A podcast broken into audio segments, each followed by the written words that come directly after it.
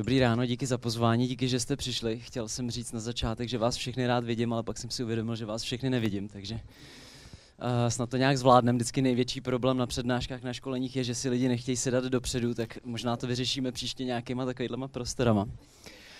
Um, já se jenom krátce představím, já dělám konzultace, dělám školení, přednášky na kritické myšlení. V podstatě se snažím učit lidi pracovat s informacemi, předávat nástroje, které můžou pomoct se líp rozhodovat. A um, učím to všude možně, učím to lékaře, učím to ve firmách, eh, programátory, manažery, učím to dokonce i ve spravodajských službách, na univerzitách. Vlastně všude možně, protože všichni dneska řeší ten samý problém a to je právě to, že jsme jako trošku ztracení v, v informacích, někdo se v nich možná i dokonce jako až topí. A to řešení vidím z velké části právě v kritickém myšlení. Já ještě za chvíli vysvětlím, co to kritické myšlení vlastně znamená. Ale uh, dneska všichni řešíme nějaký problémy. Jo? Někdo máte firmu, někdo třeba ještě studujete a řešíte, jak se máte učit, uh, někdo řešíte třeba nějaký větší témata, jako globální oteplování, nebo přemýšlíte, jestli se máte nechat navočkovat nebo ne.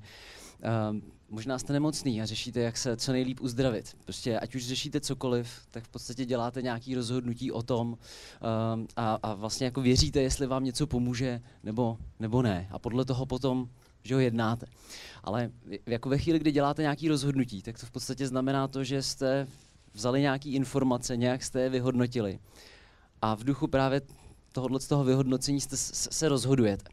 Takže do značné míry bude záviset to, jestli budete úspěšní, ať už v tom podnikání nebo v tom učení a podobně, do jaký míry jste schopni tady ten proces jako projít, do jaký míry jste schopni právě ty informace dobře, dobře vyhodnotit. A samozřejmě pokud to dokážete líp, tak budete úspěšnější a pokud to dokážete hůř, tak budete mít problémy. A my to vidíme bohužel ve spoustě v oblastech, že eh, firmy dělají věci, které víme prostě, že jako nefungují nebo že nejsou prostě účinný, efektivní, ale ty firmy to pořád dělají, protože tomu věří. Stejně tak studenti používají studijní techniky, které prostě víme, že prostě nejsou úplně efektivní, že třeba pořád dokola čtou ten samý text, což se ukazuje jako že jedna z těch nejhorších technik, jak se můžete učit. Přesto to uh, lidi hrozně často používají, protože je to prostě jedna z těch jako příjemných technik. A ono ne vždycky to, co je příjemné, je zároveň to nejúčinnější a podobně. Takže uh, já se chci bavit vlastně dneska o tom, jak jako hledat ty účinné řešení, jak jako přemýšlet právě líp nad informacemi, abyste se mohli líp rozhodovat. A jeden z důvodů, proč je dneska to rozhodování tak těžké a ty informace, že máme jako technologický pokrok je jako neúprosný. A my se pořád posouváme dál a posouváme se dál, ať už třeba v těch technologiích, které máme k dispozici, takže dneska internet, prostě neomezený přístup k informacím. Vlastně jsme, náš problém ani není to, že bychom těch informací měli málo, náš problém je v tom, že těch informací je prostě moc a nezvládáme je všechny zpracovat. Další věc je, že díky tomu, že se zpřesňuje a zlepšuje naše poznání, tak spoustu těch informací, které máme nebo jsme měli, tak vlastně velice rychle zastarává, protože jsou překonaný. Jo, já jsem se třeba ještě na škole jsme se učili, že máme třeba devět planet ve sluneční soustavě. Dneska už jich je jenom osm, že jo, protože nám to Pluto jako vyškrtli. A, a to je jenom jako je příklad. Ono se to poznání prostě pořád přesňuje, ten svět se vyvíjí, mění se, zároveň naše schopnost ho poznávat se zlepšuje, takže my pořád jako aktualizujeme a upravujeme ty naše znalosti, což je strašně jako dobrá věc. Ale člověk potřebuje držet krok s tímhle. Tím. Člověk potřebuje pořád vlastně sledovat, co je novýho. Jsem třeba vystudoval uh, ekonomii, a vlastně ta ekonomie, to je taky obor, který se hrozně jako vyvíjí a už vlastně na škole jsme se učili spoustu modelů, u kterých vlastně jako víte, že jako už v podstatě jako takhle to nefunguje jo, ve světě. A už když jsme se učili, tak jsme tohle to věděli. Takže vy dneska jako jste něco pravděpodobně vystudovali, ale to neznamená, že už jste se přestali učit, naopak jste možná třeba nastoupili do nějaké práce a tam jste se museli učit ještě celý balík jiných nových věcí a tohle se už dneska nikdy jako v podstatě nezastaví. Jsou lidi, kteří se rekvalifikují několikrát za svůj život, a protože prostě ty problémy, které budeme a který teď řešíme a budeme do budoucna řešit, pořád vznikají nějaký nový a někdo před váma je třeba ani ještě neřešil. A vy budete ty první, kdo se s tím musí vypořádat a často vlastně v těch firmách po nás chtějí, abychom uh, prostě se sami zorientovali v nějakém problému, aby jsme si sami našli informace, na základě kterých se rozhodneme. A ve chvíli, pokud, nebo pokud je vaše práce tohle to vyžaduje, tak prostě budete potřebovat kritické myšlení. A já vás chci varovat před jednou věcí. Škola nás naučila jednu takovou uh, špatnou věc a to je to, že nevím není odpověď. Tak to prosím, co nejrychleji zapomeňte. Nevím je úžasná odpověď. Jo, spoustu lidí je vlastně naučených, že jako nemají říct nevím a že naopak mají radši jako mít nějaký názor, i když je třeba nevím, špatný a obhajovat si ho. Tak to je vlastně jedna z nejhorších věcí, co si myslím, že nás jako uh, náš školský systém mohl naučit. Protože to vede k tomu, že lidi potom věří spoustě hloupostem a obhajují si je, i když vlastně nemají podložený a, a může jim to uškodit. A právě, že jako ta schopnost říct si, jako, že něco nevím, je strašně důležitá, protože vědět, kde jsou jako hranice těch vašich znalostí, toho vašeho poznání, je strašně důležitý. Protože když si uvědomíte, kde je ta hranice, tak víte, kdy si máte jít něco dohledat, doplnit si ty informace. Ale pokud si myslíte, že něco víte, a vy to ve skutečnosti nevíte, tak vás nenapadne, že si máte jako jít něco do, doplnit a dohledat a potom vznikají takové ty diskuze, kdy si lidi nadávají do idiotů a podobně a mají pocit, že všichni jsou blázni, protože prostě věříme věcem, které nejsou skutečnost. A dejte si pozor, protože když pak lidi jako věří hloupostem, tak dělají hloupé věci. To je můj oblíbený příklad, protože ukazuje takový jako extrém toho, jak to může dopadnout. Když jako prostě nigerijský šaman zkoušel zaklínat do neprůstřelnosti, tak nefungovalo. Že? Protože to byl blbost, jo. Ale tady je krásně vidět, že on věřil tomu, že jako funguje. Jo. Proto dal tomu svýmu zákazníkovi do ruky zbraň a nechal na sebe vystřelit a zemřel na, na následky toho střelního poranění. Ale kdyby si ten šaman řekl, hele, já nevím, jak udělat tu neprůstřelnost, jo, já nevím, tak by něco takového neudělal a buď by zemřel na něco jiného, nebo by tady ještě byl. Ale určitě by ne, ne, nezemřel takhle, takhle hloupě. Jo, a teď tohle je jako extrém, jo. Ale my všichni věříme spoustě věcem, které nejsou pravda, včetně mě. A je strašně jako užitečný si tohle připustit a spochybňovat to, čemu vlastně jako věříme, ptát se, jako jak já to vlastně vím, jak jsem na to přišel. A jestli to tak doopravdy je, jestli to náhodou není nějak jinak. A je hrozně dobrý si jako vytrénovat takový jako návyk, takový sport z toho odhalovat, kde se jako pletete. A ono je to těžký, protože že to je, je to jako blbý, že jo, si uvědomit, že jste se v něčem spletli, ještě když jste to někomu třeba vykládali někde a podobně. Ale čím dřív prostě přijdete na to, že jste se v něčem mýlili, tím dřív to můžete opravit a začít to dělat líp. A to je vlastně, takhle já definuju jako osobní rozvoj. Jo? Takhle jste se v něčem posunuli. Jo, ale pokud jako si myslíte, že v něčem se nepletete, tak už budete jenom stagnovat, protože se nic nového učit nebudete, protože už si myslíte, že už to všechno znáte dobře.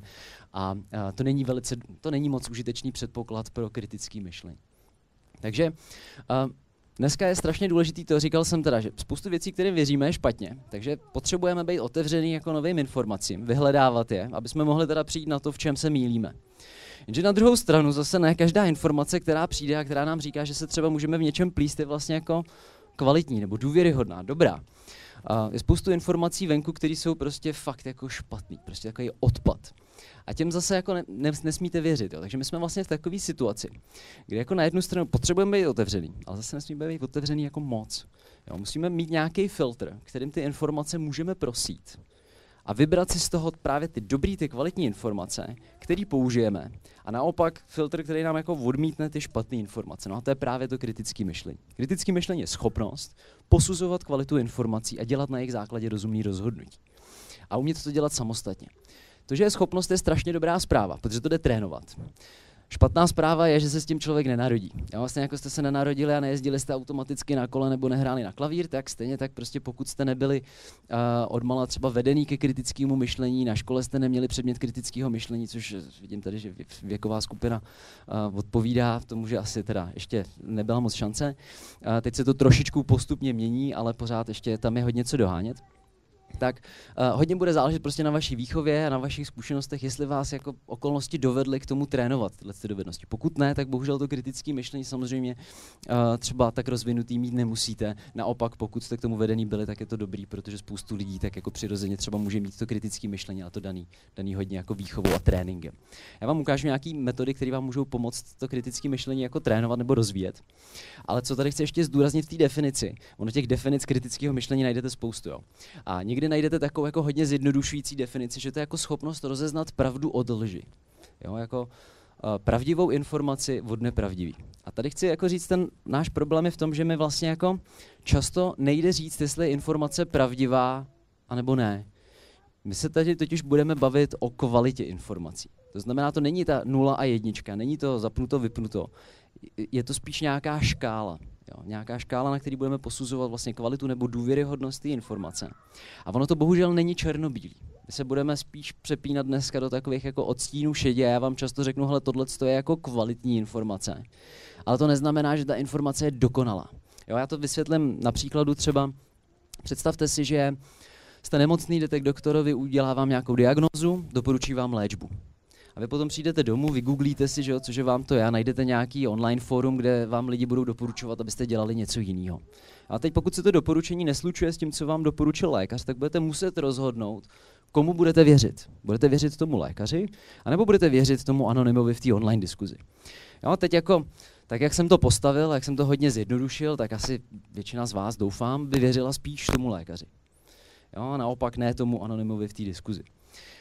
A to přece ale neznamená, že ten lékař má vždycky pravdu. Jo, I ten lékař je prostě člověk, i ten lékař se prostě bohužel občas splete a udělá chybu, ale přece jenom máte jako větší záruky, že ten lékař vám dá to doporučení lepší, protože víte, že je vzdělaný, je certifikovaný, víte, že zná vaši zdravotní dokumentaci, víte, že je zodpovědný za, za to doporučení, který vám dá. Ale ten člověk, u toho člověka v té online diskuzi tyhle ty záruky mít nebudete. Jo, takže když to takhle jako hodně zjednoduším, tak uh, můžeme říct, že doporučení lékaře bude kvalitnější informace než doporučení anonyma. Ale to neznamená, že ten lékař má vždycky pravdu a zároveň to neznamená, že ten člověk v té online diskuzi se vždycky plete.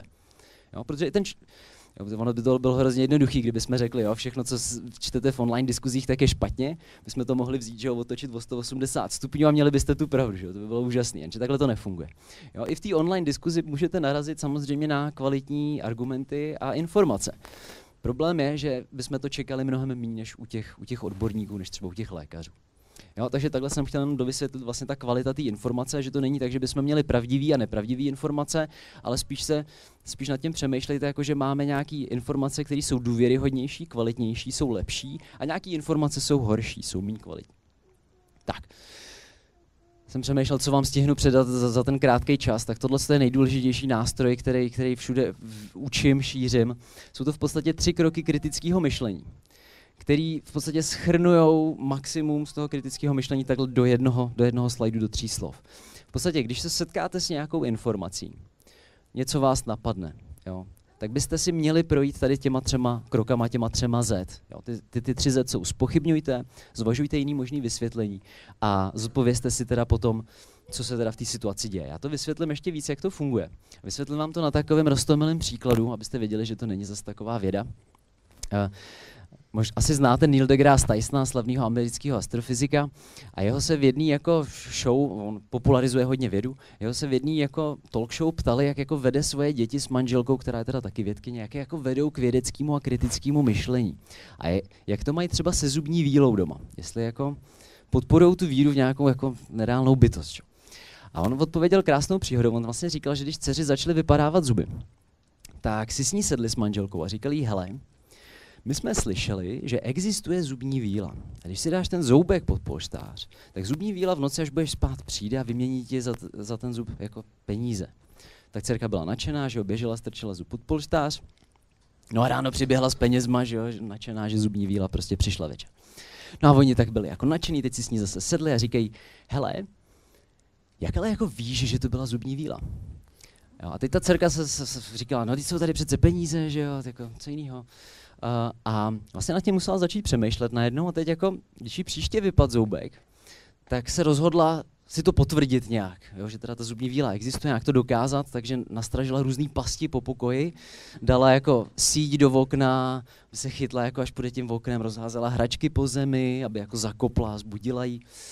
Nic nefungovalo, zase tam byly ráno jenom peníze, zubní vílu neviděla. Začala to řešit s dětma ve školce. A nějaký z těch dětí ve školce napadlo, jestli to teda náhodou nemůžou být ty rodiče. A teď jako zase přemýšleli, jak by na to mohli přijít, jo, jak by to mohli ověřit. No a vymysleli, domluvili se, že až příště někomu vypadne zub, tak to neřekne rodičům. Dá si zub pod polštář. Když tam ráno bude zub, jsou to rodiče, když tam budou peníze, je to zubní víla. Asi tušíte, jak ten experiment dopadnul? Děti takhle krásně jako elegantně přišly na to, že teda zubní víla asi jako ne.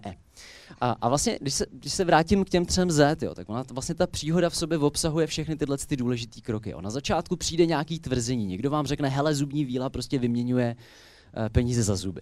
Jo, tak si řeknete, nejdřív jako jste nadšený, že jo, to zní dobře, jako to, tomu chci věřit, to je fajn, že jo, finanční příjem pro vás ve věku, kdy prostě ten finanční příjem moc není, tak to je důležitý. Ale uh, přišlo tam to spochybnění ve chvíli, kdy se jí ty rodiče zeptali, jak ale víš, že to byla zubní víla? No a teď najednou to začalo šrotovat, že jo? Jak já to vlastně vím? Jaký mám pro to důkazy? Jo? Na základě čeho zakládám teda to svoje přesvědčení. No a to logicky vede k tomu druhému eh, kroku. Zvážit jiný možný vysvětlení. Jo, a všimněte si, že nejdřív ta holčička nešla jako přemýšlet, no tak jako jestli to není zubní víla, tak co jiného a podobně. Nejdřív se snažila si jako potvrdit ten svůj názor. Jo? Nejdřív se snažila potvrdit, že ta zubní víla existuje. Což je většinou to, co děláme taky, že jo? když přemýšlíme, jestli to, čemu věříme, je pravda nebo ne, tak sedneme k internetu, vygooglíme si, že máme pravdu a je to, že jo? je to příjemně, je to fajn.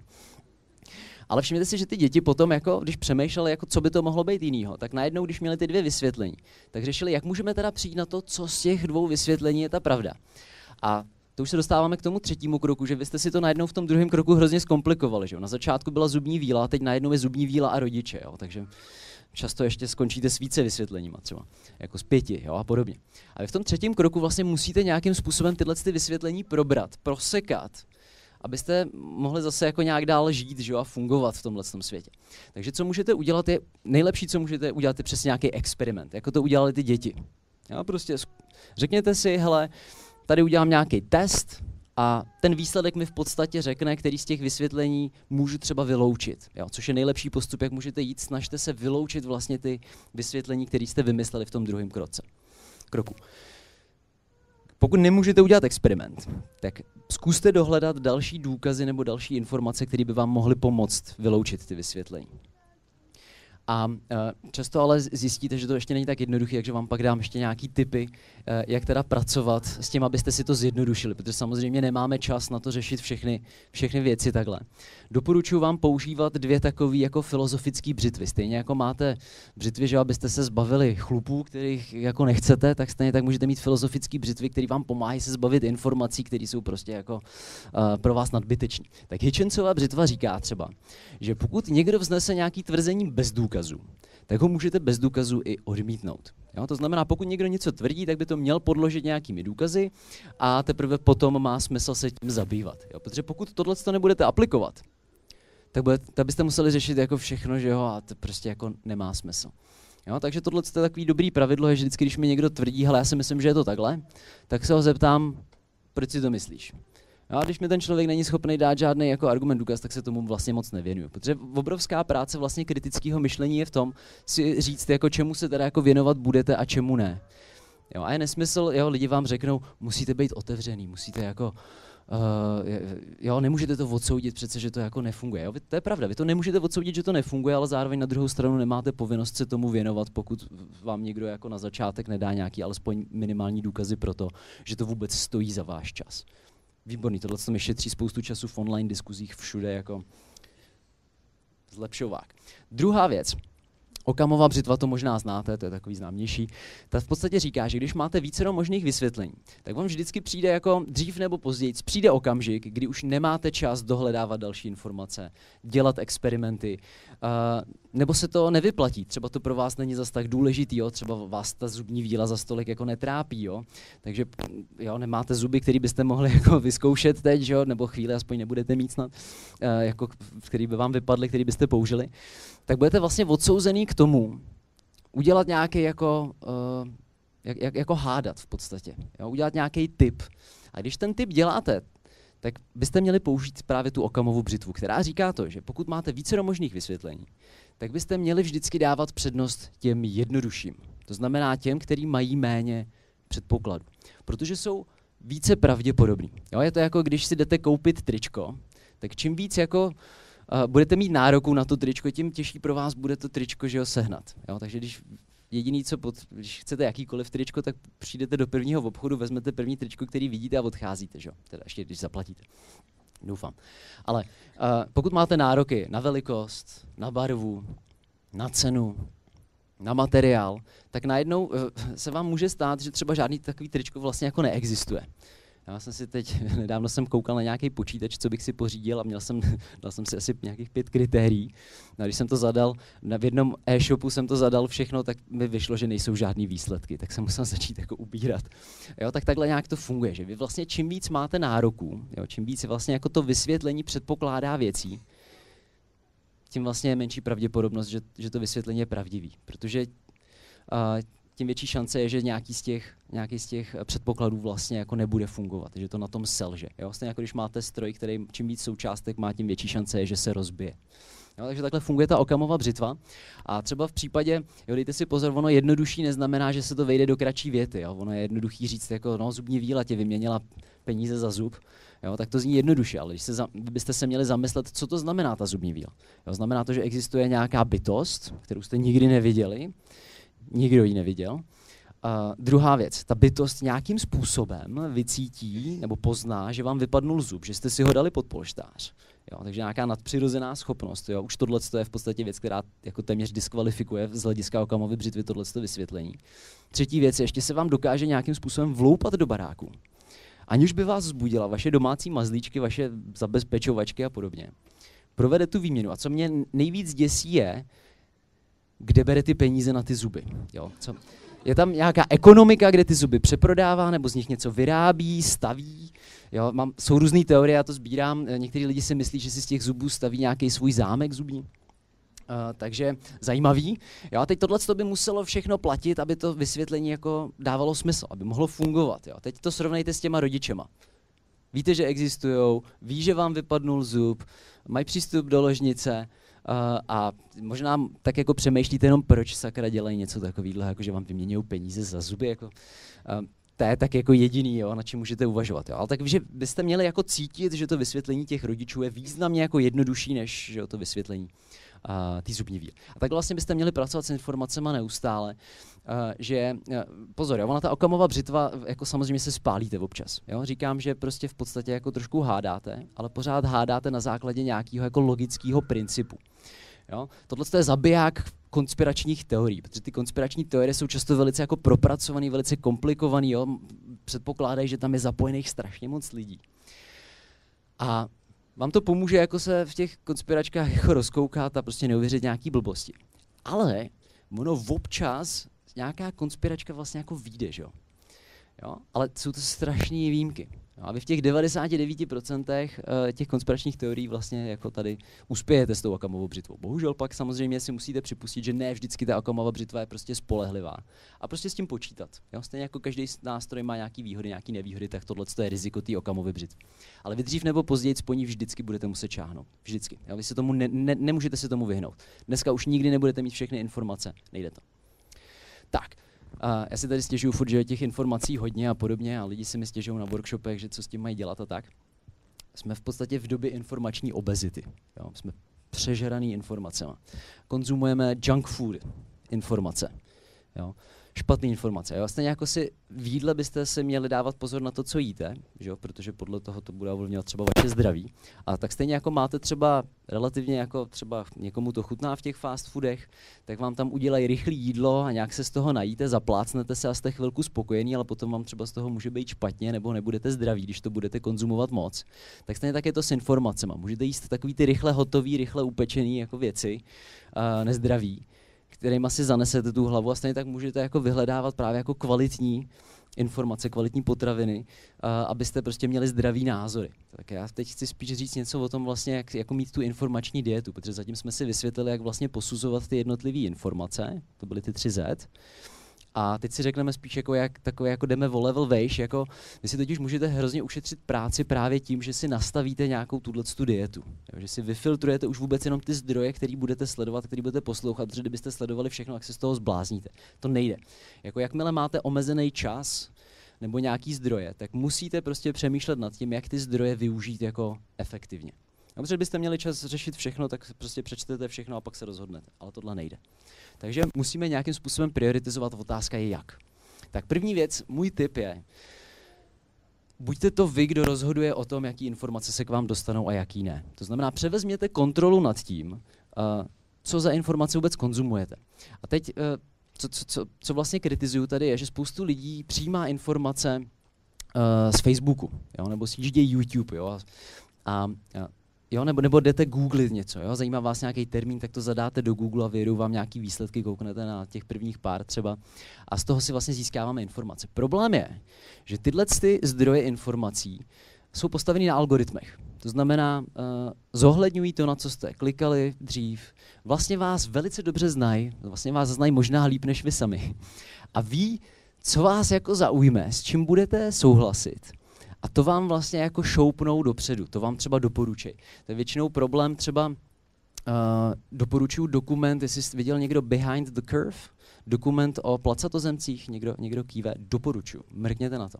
Je to o placatozemcích a i když vás placatozemci vůbec nezajímají, tak to je vlastně sonda jako do toho, proč lidi věří blbostem. Jo, a jeden z těch důvodů, tam je hrozně zajímavý, jak se ty lidi jako dostanou k tomu, že uvěří tomu, že je země placatá. Já jsem si myslel dřív, že jsou to lidi, kteří si dělají jenom srandu. Jo.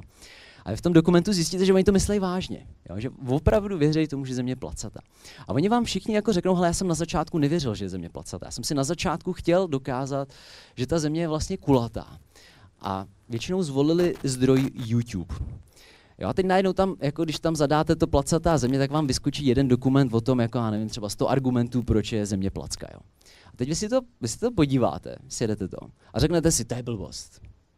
Jenže YouTube už vám v tu chvíli doporučí další video, který už jde o krůček jako dál. A když si řeknete, no tak ještě, tak když už jsem viděl to jedno video, kouknu na to druhý, že jo, více zdrojů, že jo, to je lepší. Uh, kouknete na to druhý video, už si řeknete, ty brně, na tom možná něco jako je, docela tam zaznělo pár takových jako dobrých argumentů. Že v tu chvíli už vám YouTube doporučuje ještě radikálnější videa. A vy vlastně takhle nastartujete tu spirálu toho, že potom, když si sklídnete takhle těch videí 10, tak si řeknete, že Maria, prostě tady konspirace toho, že fakt ten svět je jako placatý. Já vlastně jednoduchý se chytit do tady té spirály, ale celý problém je v tom algoritmu, který vám vlastně vybírá úplně jako informace, které jdou jedním konkrétním směrem, což je samozřejmě špatně. Jo, to samý dělá Facebook, jo.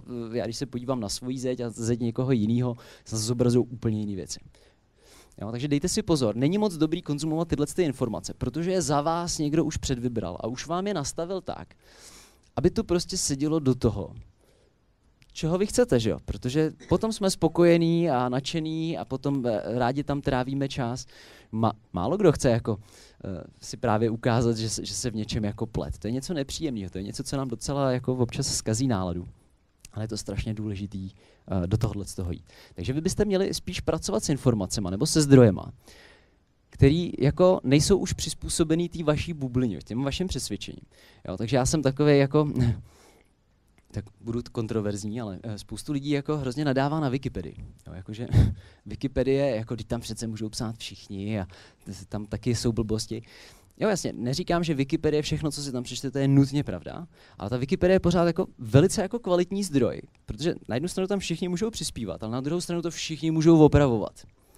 Jo, takže pokud jako je nějaká diskuze o nějakém populárním tématu. A teď myslím spíš hodně jako tu anglickou Wikipedii samozřejmě, protože jako když máte českou Wikipedii, tak to máte omezený na ten náš rybníček tady malý. Ale pokud máte anglickou Wikipedii, tak je to otevřený v podstatě celému světu. Takže tam máte mnohem lepší záruku toho, že někdo, kdo jako ví, že to je blbost, že to tam prostě jako opraví. Jo, takže u spousty jako pojmů jsou tam jako velice dobře zpracovaný uh, ty stránky. Takže to je, to je většinou takový jako první úplně moment, kam já jdu, když mám málo času, je, já, já jdu na Wikipedii. Na Wikipedii, podívám se, co tam je. A většinou tam najdete i třeba nějakou záložku jako criticism, jo, nebo efektivita a podobně, jo, debata, discussion a takovéhle věci. A to je dobrý tam mít, protože tam se dočtete i třeba, že jo, takhle nějak si myslíme, že to je, a tady je nějaká třeba diskuze o tom. A vlastně jako získáte velice rychle takový jako aspoň základní přehled o tom, jak se ta debata v tom daném tématu vyvíjí. Jo? Takže to je, a ta Wikipedie vám to nepřizpůsobí, že jo, to, čemu věříte. Ta Wikipedie tam má prostě ten jeden vstup, který je stejný pro všechny. Druhý tip. Věnujte se věcem a tématům, který mají smysl. Často narážím na to, že lidi řeší fakt jako takový hlouposti. A, a jo, protože co má smysl? Má smysl řešit věci, které, když byste zjistili, že jsou jinak, než si myslíte, tak byste změnili i svoje chování. Pokud řešíte nějaké přesvědčení, jestli je pravdivý nebo ne, a ať už, je, ať už byste došli k čemukoliv a nemělo by to žádný vliv na to, co děláte, tak to je nesmyslný téma. Proč byste to řešili? Proč byste věnovali energii něčemu takovému, když to stejně nebude mít vliv na to, co děláte? Ne, vykašlete se na tyhle ty témata. Zase plácnu něco kontroverzního. Často se mě lidi ptají, co 11. září. 11. září je úplně šílený téma, do kterého vůbec nechci jít, vůbec do toho nechci investovat čas, energii. Protože za prvý, nejde tam udělat žádný experiment, kterým byste ověřili teda, jak to jako je. Prostě to nejde, to už proběhlo. Všechny důkazy, které budete mít, jsou prostě zprostředkovaný, nebyli jste na tom místě pravděpodobně, neviděli jste to. Bude, vždycky skončíte u té okamovy břitvy, jo, a velice rychle. A jo, budete muset v podstatě trošku jako harat, nikdy nedojdete k tomu, ha, a tady ten důkaz nám přesně spolehlivě říká, že to, je, že to bylo takhle. Nestane se to nikdy. A i kdybyste jako došli teda k nějakému závěru, tak změnili byste něco, i kdybyste přišli, ať už, že si to udělali američani sami, nebo že to udělal někdo jiný, nebo že, že, že, že si teda potvrdíte, že to třeba uh, opravdu udělal teda uh, Bin Laden. Změnili byste něco? No pokud ne, no tak je nesmysl na tom strávit spoustu času, že? Jo, jsou lidi, kteří na tom stráví třeba 10 000 hodin, sledují videa na YouTube, různý dokumenty o tom. Jo, jako proč? Jo co to bude mít za význam. Druhá věc, co, co má smysl, je řešit dlouhodobé věci. Věci, které vás ovlivňují dlouhodobě. Spoustu lidí strašně jako jsou fixovaní na nějaký aktuální dění. A já spoustu věcí se přiznám, já jsem docela takový jako, že u spousty témat jsem takový jako, že vlastně vůbec netuším, o co jde. Protože jsou to hrozně jako aktuální věci, které velice rychle odeznějí a já je záměrně nesleduju. Protože je to něco, co, je, je to super, že si o tom popovídáte s kolegama u kafe, ale jako nějak, nic vám to nedá do života. Já radši řeším témata, který vím, že když jako se v nich dovzdělám nebo je nějak pořeším víc, tak z nich budu moct čerpat třeba dál do života. Takže radši třeba si přečtu knížku o tom, jak dělat lepší odhady a predikce, než abych řešil třeba úplně nějakou jako brutální aktualitu. Jo, takže takhle je dobrý třeba přemýšlet vlastně nad tím, jaká, jaký bude pro vás ta hodnota nebo ten benefit z toho, že nějaký téma zpracujete a kde ten benefit prostě nebude. Jo? A samozřejmě to neznamená, že můžete se, můžete se pořád samozřejmě věnovat věcem, které vás zajímají. Jo? To je pro vás benefit. Jo? Já se taky mám témata, ve kterých nevidím úplně jako nějaký dlouhodobý smysl a tak, ale prostě mě jenom zajímají. Jo? Takže tam samozřejmě jako můžete taky. Ale je dobrý si uvědomit, že uh, to je jenom z toho zájmu. Jo? Není to vaše vzdělávání, je to váš koníček, je to váš volný čas. Třetí věc. Když se něčemu věnujete, tak jděte pod povrch. To znamená, většinou lidi jako zpracují nějaký téma, takže si přečtou třeba tři, pět článků nějaký a mají najednou pocit, že, jo, že si o tom přečetli. Jo. Často mi lidi napíšou, já jsem strávil čtyři hodiny studiem tady z toho tématu. Jo, to je jedno, kolik jste na tom strávili času. Důležitý je, jaký zdroje jste použili pro to, abyste se dovzdělali. Jo. A tady je problém v tom, že často lidi jdou do nějakých jednoduchých věcí. Jo. Třeba takový TED Talk, nebo já, bohužel i moje přednáška, je v podstatě jsme pořád jenom jako na povrchu. A pokud vás jako to téma zajímá, tak byste měli opravdu vyvinout úsilí, protože já bohužel se omlouvám, ale ani za 30 minut vám jako nestihnu předat jako to všechno důležité v tom kritickém myšlení. Měli byste tomu prostě věnovat víc času. Jo? A říkám, dobře si vyberte ty témata a když už si je vyberete, tak jděte do hloubky. Radši než krátký článek, přečtěte si nějakou knihu. Přečtěte si třeba aspoň dvě, tři ty knihy. Protože najednou zjistíte, že když si, jo, zkuste si přečíst o něčem článek a zkuste si o něčem přečíst knihu a pak srovnejte ten rozdíl. A tohle platí na všechno, o čem čtete články. Že kdybyste si přečetli knihu, tak významně se budou lišit ty názory, ke kterým dojdete na základě toho, že máte nějaký kvalitní a, a důkladný informace. Jo, takže lepší kniha než článek. A e, vybírejte zdroje, prostě, se kterými si lidi dali fakt jako práci. Jo, třeba delší články, víc třeba analýzy. Já třeba jdu, uh, radši čerpám ze zdrojů, který přesně obsahují různé data, analýzy, jsou založeny na vědeckých výzkumech, protože tam šel, tam si dal někdo tu práci a šel do hloubky. Jo, naopak různý názory, jo, najdete že jo, různý sekce, komentáře a podobně. Trošku v tom vidím ztrátu času. Jo, není to efektivní. Jo, rád si nějaký komentář občas přečtu, ale není to tak, že bych se snažil do toho téma proniknout. Je to to, že spíš to beru jako nějakou inspiraci nebo zábavu. Jo. A tohle je důležité rozlišovat. Poslední tip. Volte zdroje, kde je nejmenší riziko nějakého zkreslení.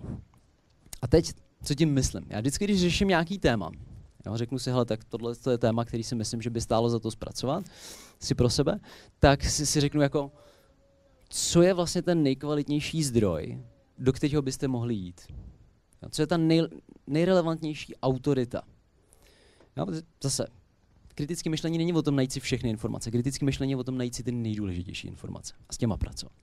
A, takže třeba, já nevím, když si řeknete, jo, a ten, jak, jak poznáte teda ten nejrelevantnější zdroj? Ideálně je náplní práce toho zdroje, nebo té instituce toho autora, řešit to daný téma. Jo. Dělá to ideálně jako full time.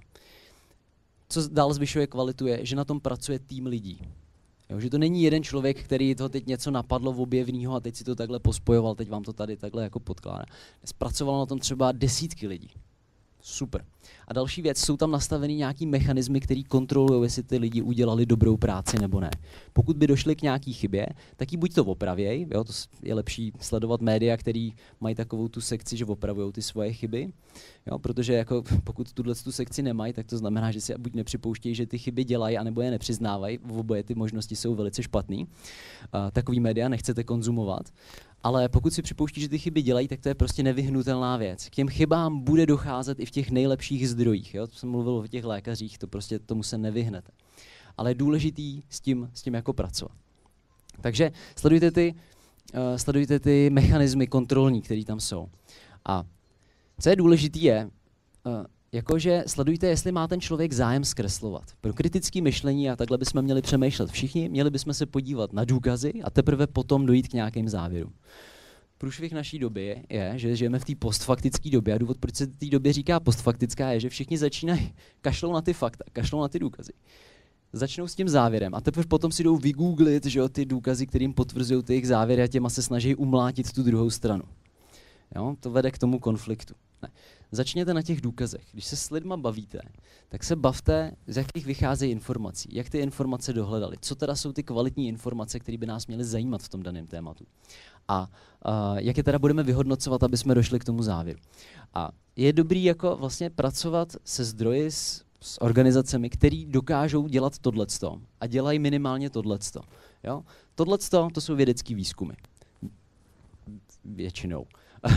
jo, protože zase, jo, jako vy, když vědec se snaží přijít na to, jak je to ve skutečnosti a uh, ideálně udělá právě nějaký experiment, který mu dá ten důkaz a na základě toho důkazu mu udělá ten závěr.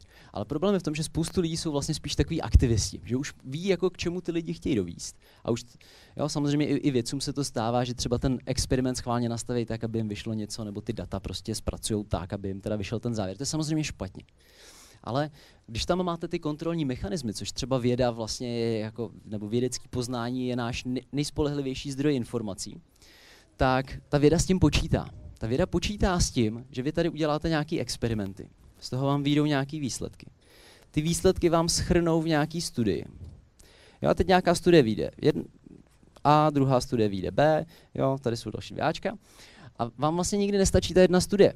Jo. Věda nikdy neříká, že vám stačí jedna studie k tomu, abyste něco prokázali nebo vyvrátili. Ne, věda říká to, že hele, teď tam tady něco vyšlo a když vidíte tu studii, jo, vždycky v médiích tady věci zjistili, že? tak co byste měli udělat je říct si, ha, to je zajímavý, to je, to je maximum, co z toho můžete vyvodit. Víc ne.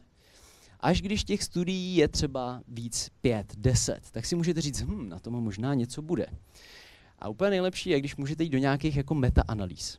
Metaanalýzy jsou vlastně studie, které v sobě propojují výsledky desítek studií, což znamená ve výsledku nějakých stovek, tisíců, někdy i milionů lidí. To jsou vlastně nejlepší zdroje poznání, protože ty metaanalýze vám řeknou, jakým způsobem vybrali ty studie, které do té studie zařadili. Uh, většinou byste měli koukat na ty kritéria, že jo? čím přísnější, tím lepší. A oni vám často v té metaanalýze řeknou, hele, tady jsme našli tady 40 výzkumů, 30 bylo udělaných dobře, tam žádný třeba výsledky moc jako přesvědčivý nevyšly a tady bylo 10 výzkumů, které byly udělané blbě a tam nějaký výsledky byly. No, takže my když vlastně vidíme, že čím horší metodika, tím silnější je tam výsledek, to vám jako řekne v podstatě, hele, tak uh, čím jsme přísnější, čím si, jako si dáváme víc pozor na to, jak to měříme, tím nám tam tím tam vidíme třeba slabší výsledek, no tak to znamená, že ta věc, kterou uh, jako studujete, že asi teda jako nefunguje. Jo? Protože když tam vycházejí výsledky, jenom když je ta studie blbě udělaná, no, tak to není moc ono. Jo? Takže uh, byste měli ideálně do těch metaanalýz. No a co je úplně nejlepší, je jít tady. Meta, meta level. Jo? To už je prostě vy byste ideálně si měli těch metaanalýz najít víc, protože samozřejmě ta metaanalýza může být špatně. Jo, i, tam, I tu metaanalýzu sestavoval nějaký tým lidí zase, který můžou udělat chybu, můžou špatně nastavit kritéria a podobně, můžou mít nějaký zájem klamat. Ne. A to je na té vědě úžasný. Někdo jiný udělá jinou metaanalýzu. A ta metaanalýza by měla dojít k podobným výsledkům samozřejmě. Já vy, když zase se podíváte, často najde těch metaanalýz třeba pět. Jo? Tak když propojíte všech těch pět metaanalýz dohromady, tak získáte velice dobrou představu o tom, jak ta daná věc nebo to daný téma funguje. Takže takhle to funguje, takhle funguje věda. Věda není založená na tom, že si snažíte potvrdit své názory, ale je založená na tom právě, že se snažíte ty názory vyvracet, otestovat. A tohle je něco, co my si můžeme vzít vlastně do našeho života, je, že přesně když jste na tom internetu, tak ty algoritmy vám ty názory chtějí potvrzovat, protože to je naše přirozená tendence, to je nám příjemný, a my bychom měli dělat opak. My bychom měli právě se snažit ty názory vyvracet. Tak tady to schrnu. Převezměte kontrolu nad tím, jaké informace přijímáte. Buďte vybíraví. Druhá věc. Uh, věnujte se fakt jenom tématu, který mají smysl. Když už do toho dáváte čas, ať, ať to stojí za to. A zase jděte do hloubky, jo? protože zase, když už to bude mít vliv na vaše chování, tak byste si měli dát pozor, teda k čemu dojdete. Že? A čtvrtá věc, buďte fakt vybíraví na ty zdroje, eh, na ty zdroje. Volte opravdu zdroje, u kterých máte co největší záruky toho, že nebudou zkreslený, že tam je co nejmenší zájem klamat. Jo? Takže vyhýbejte se různým aktivistům a lidem, kteří můžou těžit z toho, že vás oklamou. To nejsou dobrý zdroje.